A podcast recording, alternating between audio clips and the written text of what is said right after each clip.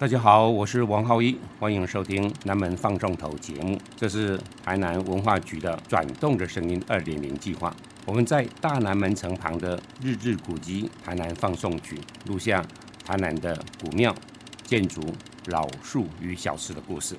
请你跟我们一起转动属于台南的声音。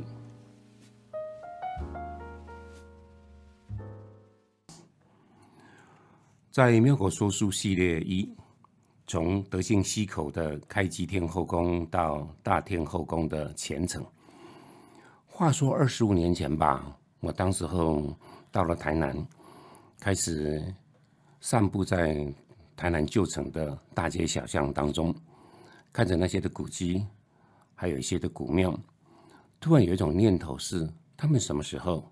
为什么会在这个地方创建了200年300年？有一些的念头，所以让我呢开始呢会思考，也开始呢更缜密的在各个庙门前，甚至于它的背后的建筑的一些的语汇，开始寻寻觅觅，所以慢慢呢形成了一种的感觉，就是台南的历史呢都还活在这个城市，甚至于可以更大的说，台湾的历史都活在这个城市。渐渐的一个念头，这个念头呢就形成了一个系统，所以我常常跟大家在庙口说书，但是在说书之前，总是会有一个时空跟空间想要跟大家来说明。所谓的时间，就是台湾的历史，如果按照现代史而言，还将近400年，这是从荷兰时期38年，明郑时期23年。大清王朝统治台湾213年，加上日治50年的时间，当然光复之后也包含在内，这样子不到400年的时间，这就是一个时间轴。但是空间呢？今天大家都知道，台南有个很大的马路叫做西门路，你知道吗？在300多年前，那个时候它就是海边，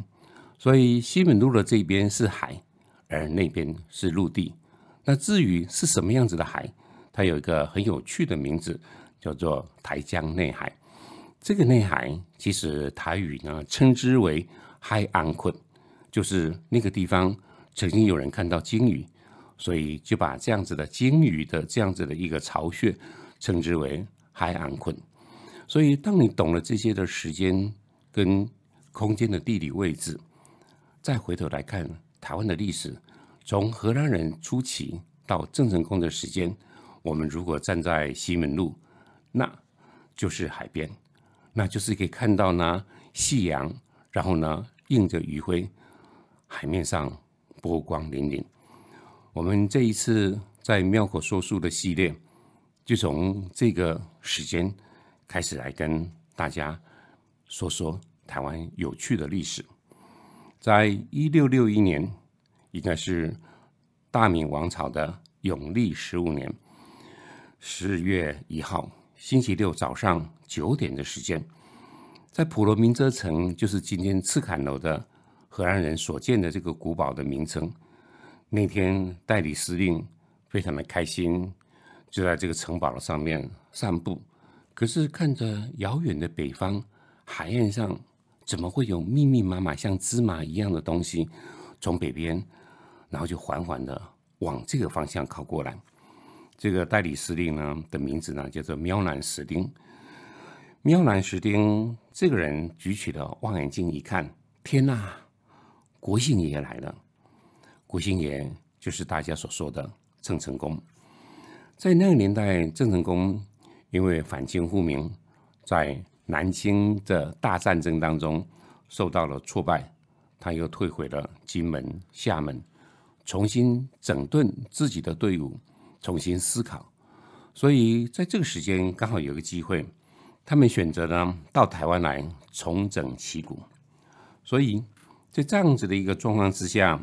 他们就整队就出发了，从金门、厦门浩浩荡荡的率领了大概25000个部队。简单的讲，那是几百艘的大小渔船，包括战舰呢。所以来的时候就顺着呢，在台南的西门路4段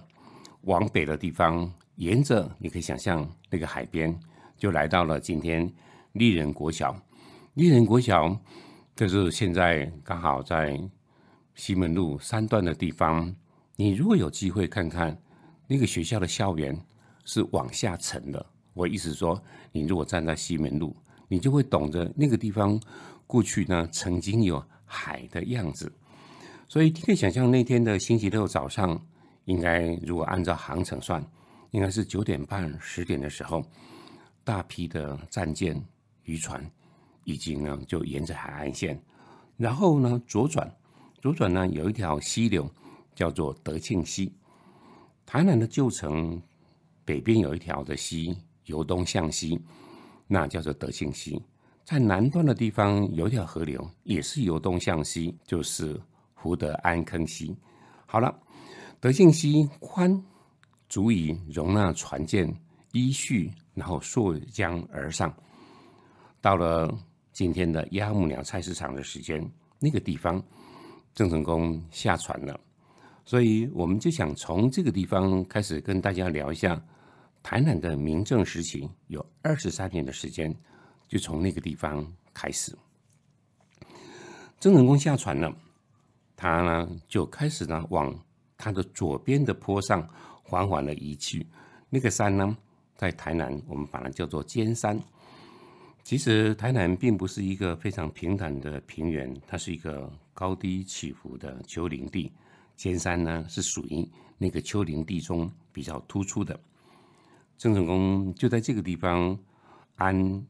营，所有的部队就向着呢北边那个叫做赤坎楼的普罗民遮城。当然部队已经团团把普罗民遮城给围住了，可是普罗民遮城上面的荷兰士兵们也开始呢就把他们的大炮往北边，就是郑成功的部队的方向打了过来。这一打过来，当然你也知道，过去其实武器都不那么精准，打中了其实都是在两者之间的一些的民防，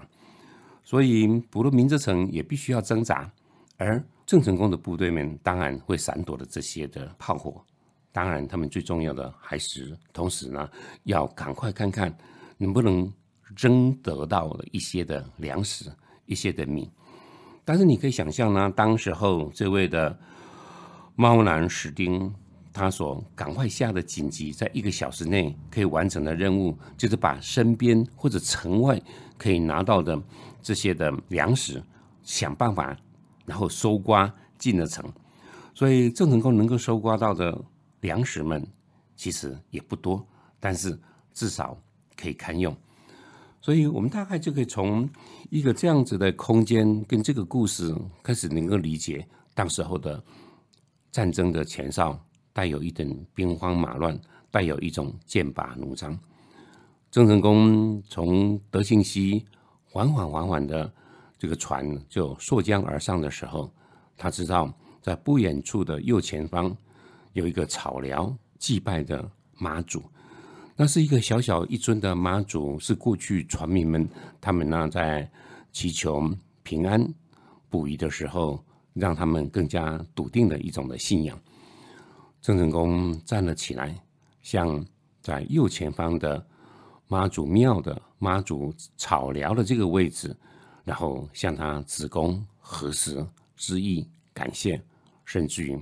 暗暗的许下了，当我安定下来的时候，一定帮妈祖建造一座比较风光安全的一个地方。而这个地方确实他完成了任务，它就是我们今天的开基天后宫。郑成功第一天晚上就在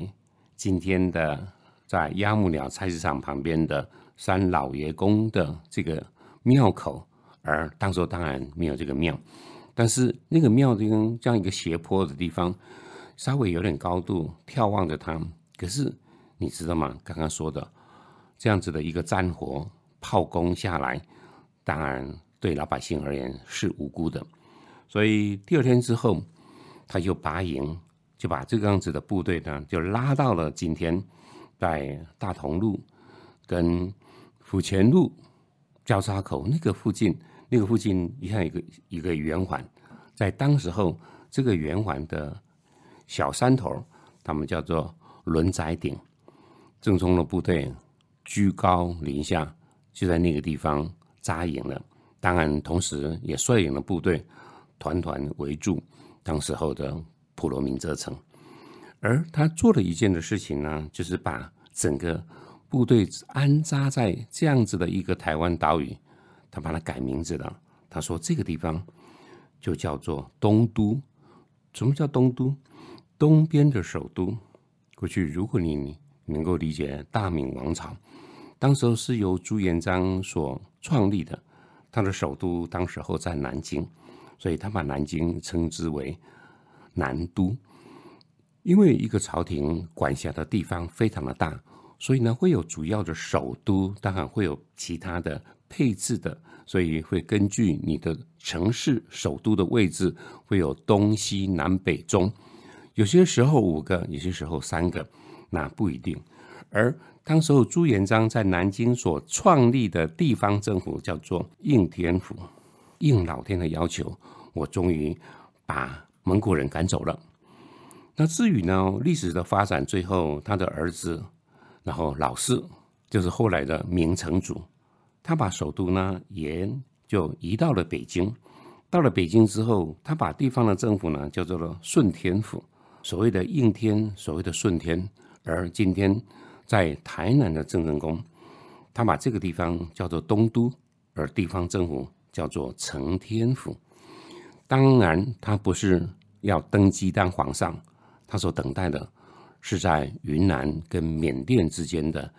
南明王朝的末代皇帝永历皇帝。他说臣先把这个地方治理好，把政府系统建立好，等皇上您改天到了台湾这个地方，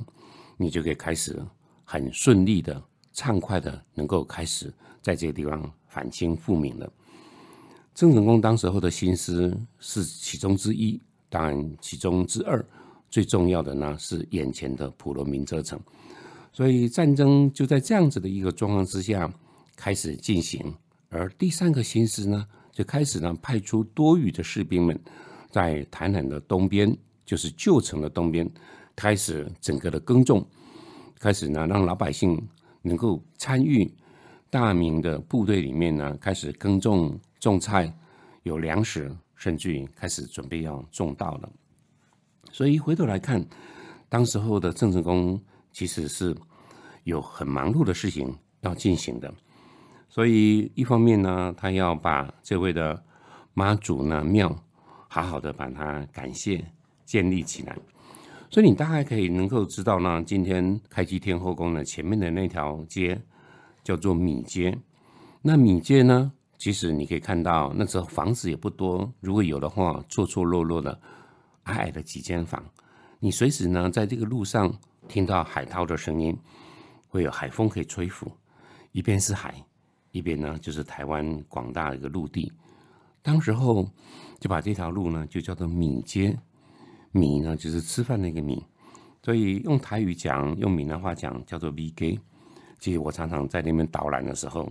也跟着一起来的一些的游客群众们讲说，你知道吗？这条今天看起来小小的巷弄，其实就是明朝、清朝时候的台一线。往这边走是凤山，往北走那就是诸罗了。所以你可以看看那个大时代的时候，台湾呢已经悄悄的，因为郑成功的部队，因为汉文化的介入，开始呢产生了一些的变化。郑成功当时候很快的就让普罗民遮城7天不到的时间，他们就投降，献出了那个城门的钥匙，象征的是郑成功开始离开了刚刚讲的轮宅顶的地方，他就搬进去了。而在搬进去的时候，同时呢一方面派出更多的部队包围在遥远的安平的那个地方，那个地方就是热兰遮城。所以你大概可以看到呢，这整个在那个动荡，但是呢又大家兴奋无比的时代当中，得到了一些的整个的历史的画面。郑成功个儿不高，他讲话的时候嘴巴张得大大的，牙齿跟牙齿之间会有缝隙。如果讲到激动的时候，他的手、他的脚都是有肢体语言的。而这个呢，就是当时候荷兰人所投降的一个专门画地图的绘制员，他叫菲利普梅这个人，他的文字所叙述的。9个月的时间，热兰遮城就是安检古堡投降了，县城了，他们也走了。那走的时候，郑成功就搬离了普罗民遮城，就进入到今天的安平古堡热兰遮城这个地方。想想这段的历史，应该是那个大航海时代的时候，历史上唯一一次冷兵器战胜热兵器的地方。而郑成功在台湾总共待了15个月，他就生病而死了。那死的时候才39岁了。台湾会有一些的政治变化，台湾整个很多的将军就哄抬的有郑成功的弟弟登基为延平郡王，而这时候所谓的延平郡王是一个很重要的治理台湾的头衔。但是大家又觉得这应该是郑成功的长子郑经应该来继承的，所以当时候就分裂了，也确实我们把它叫做台湾第一次的政变。在遥远的金门、厦门，郑经20岁，而辅佐他的陈永华28岁，这2个人在当地花了几个月的时间把部队整顿好了，他们也开始前进到安平的地方。所以这段的历史我们大概就能够理解这个台湾动荡不确定的时间。所以在台湾的算是叛军吧，当然很快就投降了。而郑经很清楚要治理台湾，除了那遥远广大的大清地图整个开始渐渐的包围着金门、厦门，但是在台湾的这个地方算是一个偏远的地方，需要有一个王爷姓朱的来这边坐镇。所以当时候呢，他就责成留在台湾担任将军的，而且向郑经效忠的这位将军呢，叫做黄安，跟他讲说，你就建个王爷府吧，我把在金门的这位的朱树桂宁靖王让他到台湾来坐镇，而我呢，还是回到前线去打仗。所以今天这位宁靖王的王爷府就是我们的大天后宫。所以大天后宫今天我们知道它是庙，可是你看那个派头，那个建筑的规模的宏伟，大概想象当时候是南明末代王爷的王爷府呢。当王爷府建造完成，宁靖王朱树桂也来到台湾了，他搬了进去，然后可以看到今天的大天后宫，它是一个坐东朝西的一个建筑，眼前就是遥远的西边，那是大明王朝的地方，看着夕阳，看着故国的方向。而这位王爷呢，你可以想象他的身影在这个地方看起来多么孤寂，可是回头再看看这个建筑，还是该有的规矩一个都不少。首先它还是层层的往上，由后面建高起来，前面呢是5个阶梯，最后有7个阶梯，然后又回到5个阶梯。你可以知道以宁靖王而言，他就是郡王，郡王他守的规矩是只能用7，不能用9。这个空间除了主轴之外，那就是他的接待客厅的，或者呢接待来宾的地方。在很后面的地方有广大的是他的家眷住的。而这个建筑的主轴的，如果你带在今天的妈祖的眼睛往前看的话，它的右手边内洞的次建筑轴，它就是他的办公室的地方。而他的左手边呢，还是有一整排的一个房子，那也是另外的一个次建筑轴。那这边就是中人府。所谓的中人府呢，就是一个朝廷里面他祭拜列祖列宗的地方。这位姓朱的大明王朝的后代子孙，当然会把朱元璋等往下的所有的过去的明朝的皇帝的牌位在那边祭拜的。但是我们今天如果以观光客的一个角度去看到那个大天后宫，你会发现刚刚讲的那个中人府的建筑全部不见了，主要的原因还是在经过的20几年之后，施琅来了，他代表了康熙皇帝来了，他当然要把明朝的记忆、明朝的图腾通通都把它擦掉。那擦掉当然就是拆掉的意思，所以那个地方一拆下来，就变成了这是一个不对称的一个建筑群，而拆掉的那个地方就变成今天的巷弄，有非常多的店家或者很多的一些卜卦的地方。那今天大家就会说它就是算命巷，其实在文史工作者的口中，他们说这是施琅巷。我们就从这个空间的过去跟现在呢，做了一个时空的一个套叠，你大概能够理解原来300多年的历史都在这个寺庙当中。所以从那个妈祖庙到这个妈祖庙，从开基天后宫到大天后宫，你可以大概可能能够理解大明王朝它的演变，最后一口气在台湾、在台南、在承天府。我们下次再说下面的故事啦。